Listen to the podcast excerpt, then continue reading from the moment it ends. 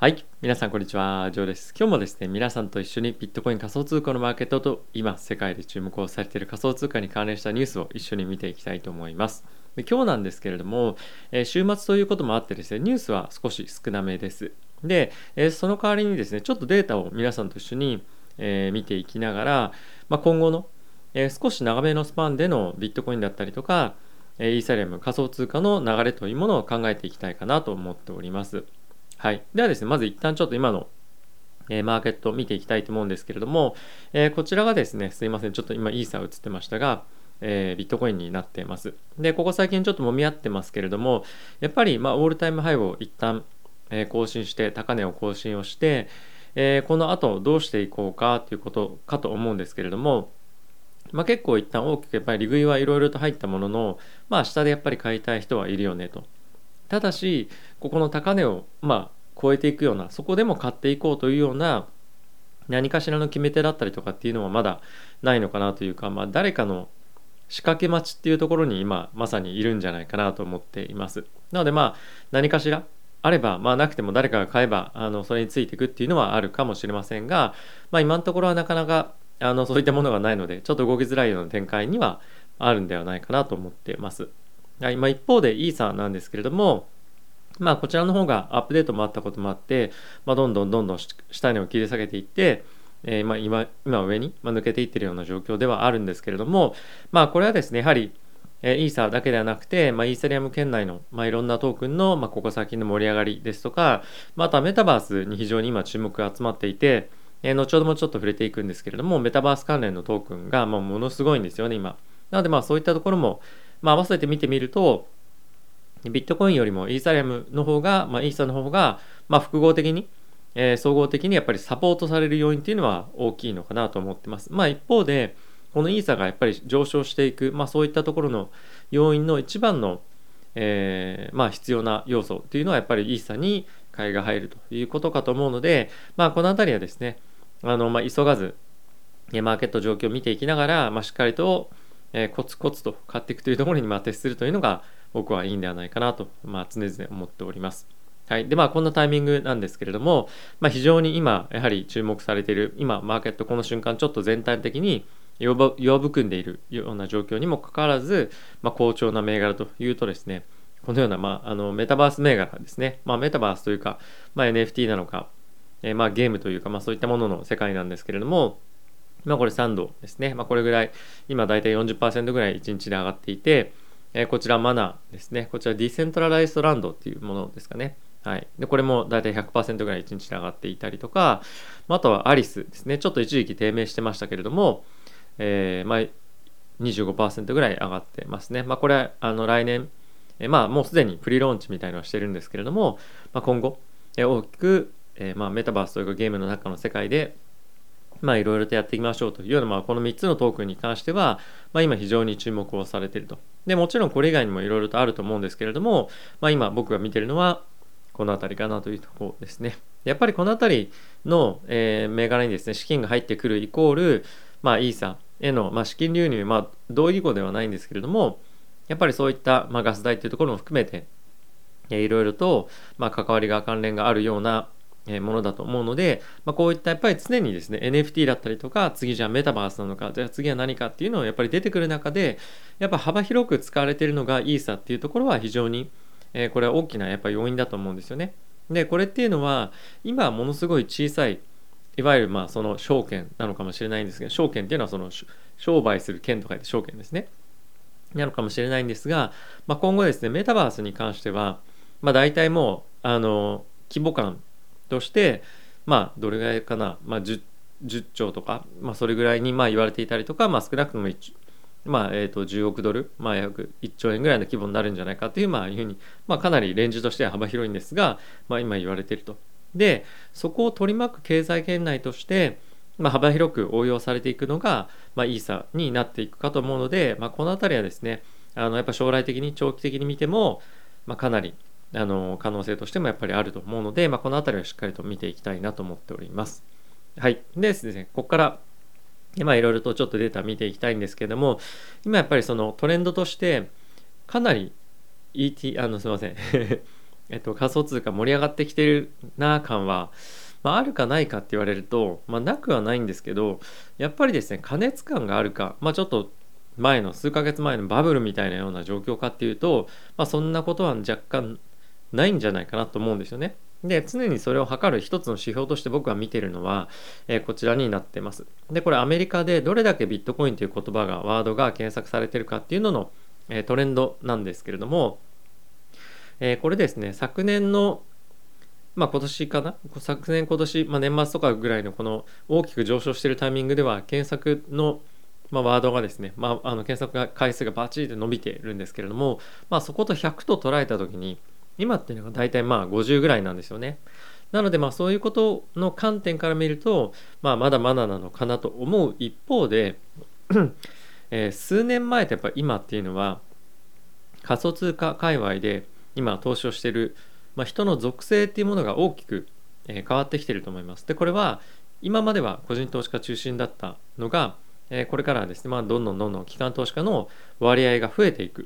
ていうのがあの、まあ、トレンドとしてあって、まあ、もう今すでに起こってることかと思うんですけれども、まあ、これがですねどんどんどんどん進んでいくことによって、えー、またマーケットの動きも変わると思いますし、まあ、今まさにこの変動期ということもあって結構ですねあの見て今見ていきたいグラフがあるんですけれどもあのまあ大きく今動いていると思っております。まあ、ちょっと一旦まずは見てみましょう。はい。で、これがですね、取引所におけるえー、まあ、イーサ、まあ、全体のイーサの発行枚数の取引所にある割合なんですけれども、まあ、今がですね大体、えー、と12%ぐらいになってるんですね。でこれとこの動きとですねイーサの価格の推移っていうのは逆相関の動きになっているんですけれども、まあ、これがですねやっぱりここ最近非常に機関投資家がやっぱりイーサを買ってるとか、まあ、イーサに関してかなりもう注目を集めてるので、まあ、長期でガチホで買いたいなっていう個人も大きく増えてきてると思います。でかつ今今後ですねやっぱステーキングっていうところに大きな注目が集まってる中でやっぱりイーサに関しては、まあ、来年本当にそういったところの、まあ集まあ、一つのまず集大成というかあの大きな節目を迎えますよね。イーサ2.0への、まあ、移行アップデートというところがあるので、まあ、それに向けて非常に、え、長期で皆さん持ってらっしゃると。で、そうするとですね、もう全く売る気ありませんっていう人が、やっぱり今イーサを買っていると思うんですよね。なので、えー、取引所からはどんどんどんどんイーサが引き抜かれていって、えー、流動性っていうものがどんどんどんどん低下していくと。で、そうするとやっぱりイーサの価格に対して、まあ、上昇圧力っていうのがかかるので、まあ、今まさにこういうような動きになっているかと思うんですがこの流れはですね僕全然あの収まるその理由っていうのがないと思うんですよね。でやっぱり今後例えば2.0に移行したとしましょう。でそうなった後にどうなるかじゃあ利食いでものすごく上がったから利食いの売りが出るかっていうと、まあ、確実に出るかなと思ってます。でその一方でそういった短期的な売りというよりもやっぱ長期的な観点から考えた時におそらくですよ今後この2.0に移行すると、えー、ポスですよねあの なんだプル・オブ・ステークになりますよねでそうなってくると預けると一定程度の、え、利回りがもらえるということもあっておそらくこれ僕の考えるにおそらくいろんな機関投資家の中で特にヘッジファンドとか自由が利くファンドに関しては持っていた米国債を売ってこういったイーサでステーキングするとかっていうところが、結構出てくるんじゃないかなと思ってます。とこれはボリュームという観点からするとあの最初はものすごくもちろん少ないと思います。ただし、まあ、そういったことを試みてやってみようっていうところは、まあ、一定程度出るんじゃないかなと思いますしやはり、ま、米国債ももちろんあの上下しますけれどもイーサの方がボラティティは高い。ただし利回りという観点からすると米国債よりもまあ全然いいよねっていうところに、ま、大きくなってくるかと思います。なので今後はその定期的なま利回りというか再建的な運用をしていく中で、ま、こういったステーキング需要に対してのえ資金流入がですねかなりあの注目されていくと思います。はい。まあそういったこともあって、まあ、イーサに関してはどんどんどんどん長期的なトレンド的にもこの取引所におけるイーサの枚数っていうのは僕はどんどん減っていくんじゃないかと思うんですよね。で今この過去最高で最低のタイミングで、えー、大体ですね9%ぐらいまで下がっていったんですが、まあ、これは確実に軽く9%を下があの割り込んでどんどんどんどん下がっていくんじゃないかなと僕は思っています。はいまあ、どこまでいくかっていうのはちょっとわからないですしどこまでいけばいいのかっていうのもわかんないんですが、えー、このトレンドは変わらないと思いますし、え、どんどんどんどん、えー、機関投資家は入ってくると思います。でプラスそれに加えて個人という意味でも、まあ、このマーケットにまだまだ入ってない人って多いと思うんですよね。でかつ今多くの国ではまだ、え、規制が整ってなかったりとか非常に投資しづらい環境にある中で今、え、これだけの資金が仮想通貨市場に、え、個人からも機関投資家からも入っているとでそういったところを考えるとまだまだこのマーケットへの可能性っていうのはかなりあるんじゃないかなと僕は思っております。でじゃあビットコイン一方で、どうなのかっていうところなんですけれどもこれがビットコインのですね、えっと、取引所における総発行枚数に対しての、えー、まあ置かれている割合なんですが、まあ、現在ですねえっ、と大体が 13%14% ぐらいですね13%ぐらいですねはい、でこれも、まあ、機関投資家が大きく入ってきた2018年から19年にかけてから、えー、ピークをつけてどんどんどんどん下がってきてるというような状況になっている。でかつ今もう国が買ったりとか、えー、企業が買ったりでやっぱりこれももう売る気ありませんよっていうのは、まあ、いわゆる準備資産みたいな感じで、え、保有をし始めたと。でこれもですねおそらく同じように、えー、イーサとまた違った意味合いで、えー、長期保有という形をえ取られるんではないかなと思っています。イーサは、まあ、あの利回りみたいな利息みたいのが、え、つくんですけれども、まあ、ビットコインに関してはつかないと。ただし、まあ、長期的に見ていって、やっぱりこっちの方が、まあ、あの、なんていうんですかね、保全、保有する、まあ、その資産を保全する上で、まあ、より今、まあ、ゴールドに近いような位置づけっていうふうに、まあ、されてますけれども、まあ、同じような、あの感じで、ゴールドみたいな感じで、えー、このビットコインを買うという企業だったり、まあ、今マイクロストラテジーがどんどん買ってますけれども、まあ、そういった同じような形でこのビットコインを買う企業も国も、えそして個人も増えてくるんではないかなと思っています。はい、なのでやっぱり長期的に見てみるとまだまだまだまだあのこれからの資産だと思うんですよね。なのでやっぱりまああの ちょっと情緒的な話になりますけれども、まあ、この流れのトレンドがえー、まだ続くと思うようであればやっぱりまあ今買ってというよりかまあコツコツコツコツ使ってあのずっとまあ自分のポジションを積み上げていくっていうのがやっぱりいいんじゃないかなと思うんですよね。まあ、大きく上がろうが下がろうが、まあ、買っていくいわゆるドルコスト平均法の、えー、投資法っていうのが、まあ、今後5年10年考えた時にまあいい結果を生むんじゃないかなと、まあ、思っております。はい。まあこんな感じなんですが、まあここからですね、ちょっとニュース見ていきたいと思うんですけれども、やっぱりこういうような長期的な視点を持って、え投資をするかしないかっていうところでも、まあ、大きく、えー、まあ、この仮想通貨への向き合い方っていうのは大きく違ってくるのかなと思っています。はい。で、ここからニュース皆さんと一緒に見ていきたいと思うんですが、その前にですね、えー、このチャンネルをあのサポートしてくださるという方がいらっしゃれば、ぜひですね、チャンネル登録や、あとはベルボタンも押していただけると、えー、非常にサポートになりますので、よろしくお願いいたします。あとはですね、概要欄にもあるんですけれども、今、えー、まあ、本当に登録者が、まあ、2つのチャンネル合わせて10万人超えたということで、1万ドルのプレゼントキャンペーンっていうのをやってますので、ぜひ概要欄から申し込んでいただけると嬉しいです。よろしくお願いいたします。ではニュース見ていきたいと思うんですが、えー、こちらですね、えー、皆さんもちょっと一時期株式の方投資されている方は、えー、聞いたことがあったりとか、あとはアメリカに住んでたことがある方はですね、ご存知かもしれませんが、AMC というですね、え映画館の会社があるんですけれども、まあ、これはですね、ビットコインを支払いで受け付けますよということを発表していたんですが、え今回ですね、柴犬トークンをですね、支部をですね、あの受け付けるかもしれませんということを現在検討しているそうです。で、これはツイッター上でですね、CEO が、えー、支部で払うの興味ある人みたいに言ったらですね、大体あの、イエス、ノーみたいな感じで統計を取って75%ぐらいだったと思うんですけれども、の方が、えー、イエスというようなアンサーをしたということで、ちょっとすみません、どこかあのマークしてなかったんで忘れちゃったんですが、まあ、そんなこともあってですね、あの今後検討をしていくそうです。あ、すみません、85%ですね。はい。まあこれがあのどういう意味をなすかっていうのは正直あれなんですけれども、今ですね、えー、柴犬のこの支部トークンっていうのは、えー、ロビンフットでも取引できるようにアメリカですね、なったりとか、あとは先日バイビットでも取引できるようになったりとか、その大手の取引所にもどんどんどんどん採用されてるんですよね。でそういったこともあって今世界中でまさにこの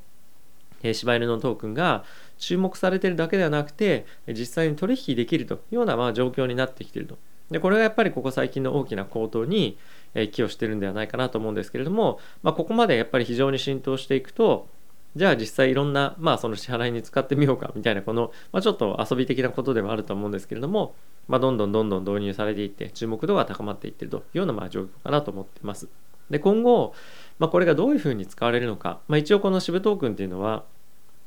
あのまあ、自分たちの DEX も持っていて DEX っていうのは取引所ですね持っていて、まあ、そこで取引したりとか、まあ、あとは、えー、あのまあ、スワップというかその利回りをステーキングするみたいなものも、まあ、できるんですけれども、まあ、今後実際にどこまで経済圏を広げていくかっていうのは、まあ、今後注目していきたいポイントかなと思ってます。まあ基本的にはあのみんな皆さんはですねおそらく、まあ、結構早いタイミングで衰退していくんじゃないかっていうふうにまあ思ってると思うんですが、まあ、そこが意外なところでまた復活したりとかっていうのが、まあ、クリプトでもあるので、まあ、あの横目でですね見ながらあのこの辺り注目していきたいと思っております。はい、あとはですね、えー、ここ最近非常に注目をされている、まあ、メタバースという言葉がありますよね。で、まあ、その中でも、まあ、今非常に力を入れているのが、えー、Facebook、メタなんですが、まあ、ここのですね、まあ、子会社というか持ってるあの、まあ、一つのデバイスとしてオキュラスというものがありますよね。で、そこの会社の、えー、CTO の方がですね、えー、メタは、まあ、完全にこのクリプトをあの全てあのこのプラットフォームに取り込んでいくというわけではないよみたいな発言をしていました。で、これどういうことかっていうと、まあ、今後メタバースの世界を作っていく上で、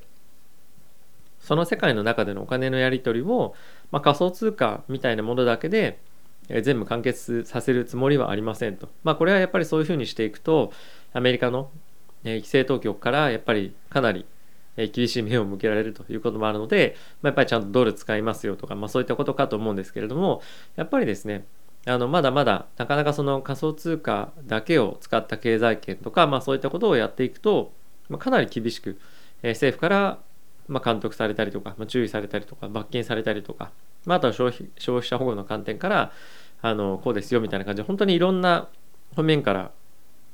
えー、物言いがつきそうな状況ではあるので、まあ、一応こんな感じでの発言はしていますと。ただしこの世界の中での,、まあ、そのいわゆるそのいろんなアイテムだとか、まあ、アプリみたいのっていうのはおそらく、まあ、みんな、えー、仮想通貨で、まあ、動くというか仮想通貨をベースに、まあ、取引していくっていうのが、まあ、結構な割合を占めていくんではないかなと思うので、まあ、今後メタバースっていうこの世界が、まあ、オキュラスのこの世界がどれぐらい大きくなるかっていうのは、まあ、そしてどれぐらいのスピードで大きくなっていくかっていうのはまだあの分かりませんけれども、まあ、今後あの10億ドル以上の、まあ、規模と言われているこのメタバースの、まあ、世界の中で仮想通貨がどんどんどんどん、えー、取引されたりとか、まあ、仮想通貨をベースにあの行われる経済圏っていうのが、まあ、広がっていけばまあ、さらにですね、まあ、イーサリアムってところがメインに使われると思いますので、えどんどんどんどん大きくなっていく可能性は、まあ、あるんじゃないかなと思ってます。まあ、ただし、いずれにせよ、まだまだやっぱり規制当局の目は気になるよねというのが、まあ、今の現状という感じですかね。はい。で、もう一つちょっと気になるのが、えー、SEC がですね、あのー、今日か、来週か、ちょっと分かりません。もうこの瞬間出てるかもしれませんけれども、えー、ステーブルコインに対しての、えー、レポートをですね、あの、まあ、今後あれ財務省だったかな出してくるんですけれどもあ違う SEC がなんか今やってるらしいんですけどもその中に、えー、まあ一応中の人が準備してゲンゼラさんにまあ最終の承認を得るというふうになった際に、まあ、これはですね SEC があの今後規制をしていけるようなもしくはしていくぞというような文言を入れなさいということをえ指示を受けたそうです。で、まあ、これはどういうことかっていうと、まあ、今ですね本当にいろんな人たちが、えこのステーブルコインに対して規制をかけたいどういうふうに規制を作っていこうかフレームワークを作っていこうかみたいな感じで、まあ、見てるもしくはそのアクションを起こしてるんですよね。でそこでじゃあメインのルールメーカー誰なのかっていうのがまだやっぱり分からない。でこれはやっぱりあの誰が決めるのかっていうのも正直ちょっと分からないっていうのも一つある中でやっぱり既成事実を作ってしまおうというのが今ゲリー・ゲンゼラさんがやっていることかと思います。なので、えー、今後ですねこのステーブルコインに対してのまあ、どのような動きを最終的にしていくかはちょっと分かりませんけれども、えー、ステーブルコインをまあ、規制していく中で今の一応そのあの方向性として起こっていることっていうのはこのステーブルコインの運用元に関して、まあ、銀行と同じようなレベルの、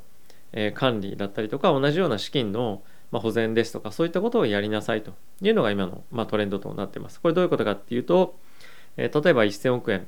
えー、ありますよねお金が。でそれをステーブルコインに発行しますと。でその代わりに受け取った1000億円をまあドルでアメリカなので、ま、ドルで持っておきましょうもしくは限りなくリスクが小さいもので、え、持っておきましょうっていうのがメインの話かなと思ってます。なのでまあそうでなければ、まあ、持っている証券とか何かしらのものが既存した場合価値が下がってしまった場合、えー、テザーと、まあ、例えばその、まあ、ステーブルコインと、ま、ドルと1対1で変えられなくなってしまうのでそれはダメですよというようなことをちゃんとルール化しようというのが今の動きとしてなってましてそれを監督しようとしているのが、まあ、SEC なわけなんですがこれが、えー、正しいかどうかあのかは別として、えー、そうなってしまっているでかつゲリー・ゲンザーさんに関しては結構厳しめの、えー、レギュレーションをやろうとしてると思いますので、えー、こういったところのニュースが出てくることによってまあ一旦ちょっと仮想通貨のマーケットに重しになる可能性っていうのは、まあ、あるかなと思っていますので、まあ、この辺りは少し注意をしていきたいポイントかと思ってます。はいまあ、なので今のところはあの積極的にまあ、買っていきたいというよりもちょっと今様子を見たいような状況ではあるんですがやっぱりですねこのアメリカでの、え規制の状況が今後どうなっていくかっていうのがはっきりしない間は若干仮想通貨買いづらいっていうのは正直あるよねっていうのが続くかと思います。その一方でまだ私仮想通貨持ってないんですけどまだ私たち仮想通貨投資してないんですけどっていうような個人だったり機関投資家がですね、まあ、まだまだいっぱいいると。なのでそういう人たちが入ってくることによって価格の押し上げっていうのは正直あると思いますただしその一方であのいろんな規制がまだ不透明な中幅広い仮想通貨が買われやすい状況に今後も継続してあるかというとそこはもう少し見ていかないといけないかなと思ってます。でやっぱりリップルの裁判とかっていうのも、まあ、一つ参考になるかもしれませんし、まあ、それの裁判が出たとしてもリップルに対して XRP に対していいあの判決が出たとしてもいやいやそれは XRP だけのケースですよねと、まあ、おそらくなると思います。なのでなかなかですねこの仮想通貨に対して、まあ、全面的に OK みたいな時代が来るかっていうのはちょっと正直、えー、近い将来はまあかなり疑問かなと思っていますが、まあ、確実にこの規制が整っていくことによって、えー、仮想通貨のマーケットが開かれていくというのはあるかと思うので、まあ、より確実性安全性の高い仮想通貨を買っていくという戦略が僕はいいと思ってます。でこれはすなわちどういうことかっていうとまずは第一は、まあ、ビットコインですね。でこれに次いで、えー、イーサリアムイーサでその次はもう全く分かんないっていうのが今の状況かと思うので基本仮想通貨へ投資する際の、まあ、僕はですよ僕の場合は95%は、え、この2つにしていますで特にイーサの方がまあ多いんですけれどもまあ、大体イーサが、えー、6割で、えー、ビットコインが35%で残り5%はソラーナかな？ソラーナとか、まあ、あることまあちょこちょこいろいろなのがあるんですけどもあのそういうのにしてます。もうこのちょこちょこあるやつに関してはあのもうああんまりもう値動きもあんまりというかもう全く見てなくて、まあ、ちょっとあるなぐらいな感じで、まあ、置いてあるという感じですね。まあ、将来的にまあ、10倍になろうが100倍になろうがそんなに あの大きな金額入れてないのでまあどっちでもいいって感じなんですけどあのどっちでもいいというかあの、まあ、そこまで、まあ、大きなインパクトはないと僕は、まあ、そんなになることもあんまり期待はしてないで置いてるのでまあ上がってくれたら嬉しいですけど、まあ、そんなことも気にせず、まあ、ずっと放置してるっていう感じですね。はい。なのでまあちょっとすみません。今日ちょっとかなり雑談みたいな感じになってしまいましたが、えー、あの最後まで聞いてくださった方本当にありがとうございました。あのこのような放送ですね。週末にちょっと、えさせていただきましたが、まあ、やっぱり本当に今日の一番のポイントとしては、